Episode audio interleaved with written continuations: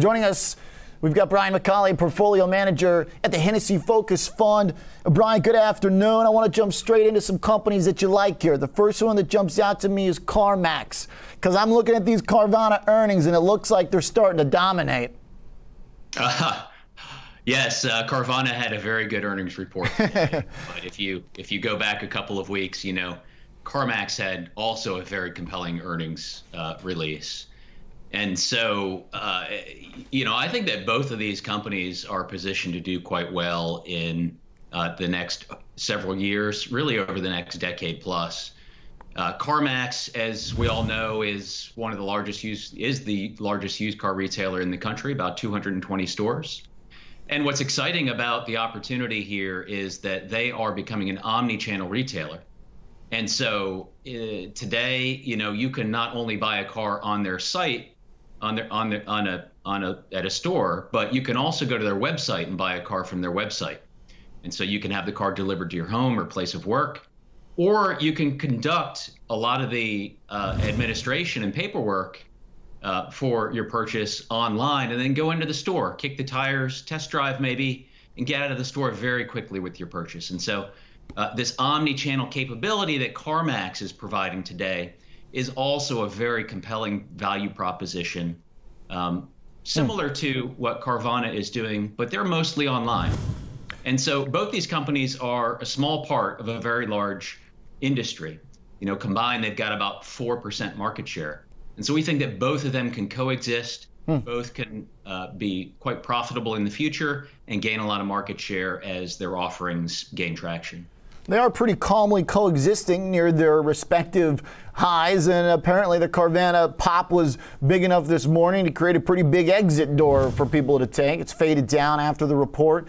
Brian, what about the potential tailwinds for used cars from here? It's been such a unique uh, uh, thing that we've been through here, this odd economic experiment, and the used car story has been one of the most stark offshoots of this past year with the demand soaring.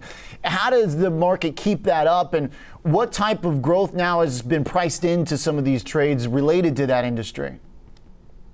Yeah, it has been a remarkable time. You've got the semiconductor shortages, which are crimping the supply of new cars. And so, if you want to go buy a vehicle nowadays, uh, the used car market is the release valve for that.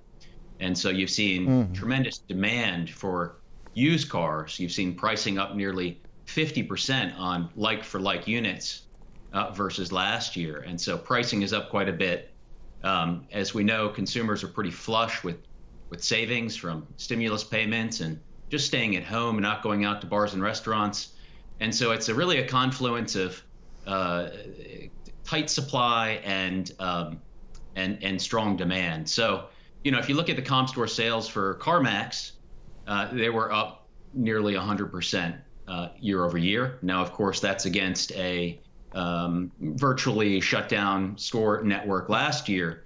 But, you know, if you look at the year as a whole, we still think that CarMax and the broader used car market are going to have a very strong uh, sales year, you know, double digit unit sales. Hmm. And um, because pricing's up so much, you're going to see reported revenue up significantly more than unit sales. Mm. So, so there's still tailwinds here. You're saying? Uh, you know, we think that uh, it'll persist uh, for the balance of the year. Okay. Uh, so right now, stocks uh, sitting near these highs. Uh, another one that I want to talk about, Brian, is uh, Restoration Hardware, because uh, it looks like Dan Loeb's third point is actually taking a stake in the company, a new position. Uh, so you're in good company there. walk me through the case for this furniture, but also a restaurant. I mean, here in Chicago, this place is great during the summer. Yes, RH has created a very unique customer offering. You know, RH is a business we've studied in the past, and the pandemic really gave us the opportunity to establish a position um, about a year ago. And so we're always approaching investing with a long term time horizon, but we love to find those opportunities where we could buy opportunistically, even if we're going to hold the business for five or 10 years. And so what RH is, is it's a, it's a luxury uh, furnishings um, retailer and uh, they have uh, been in the process of really upgrading their historical store base to something that is much more um, uh, much larger, much more impressive presentation uh, to the consumer. Hmm. And so they can display a lot more of their product in a much more inviting environment. They've got restaurants that make it a lively uh, atmosphere, and they're elevating the brand through this process.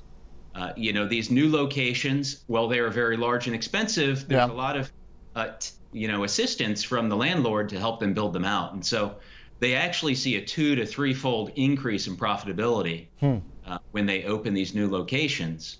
And so, from $3 billion of revenue in the US today, as they complete the rollout of these galleries over the next several years, we think they can nearly double their US sales. Wow. And there's a lot of opportunity beyond the US as well. Okay. All right.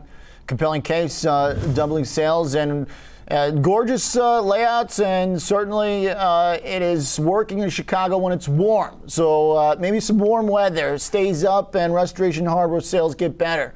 That's my two cents here locally. Brian, thanks for the thoughts here on the stock picks and the explanation for the bull case here. CarMax and Restoration Hardware. Brian Macauley runs a Hennessy Focus Fund.